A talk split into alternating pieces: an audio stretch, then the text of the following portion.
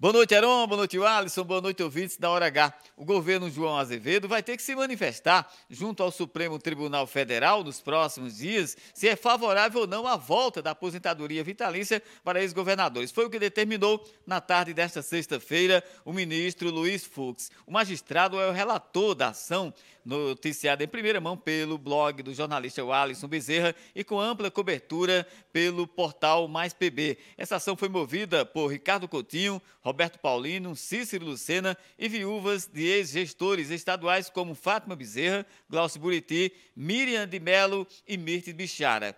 Na petição inicial, o grupo alegou necessidade financeira e vulnerabilidade social. Segundo a determinação de Luiz Fux, antes da apreciação dos pedidos formulados, é preciso que a autoridade reclamada apresente contestação.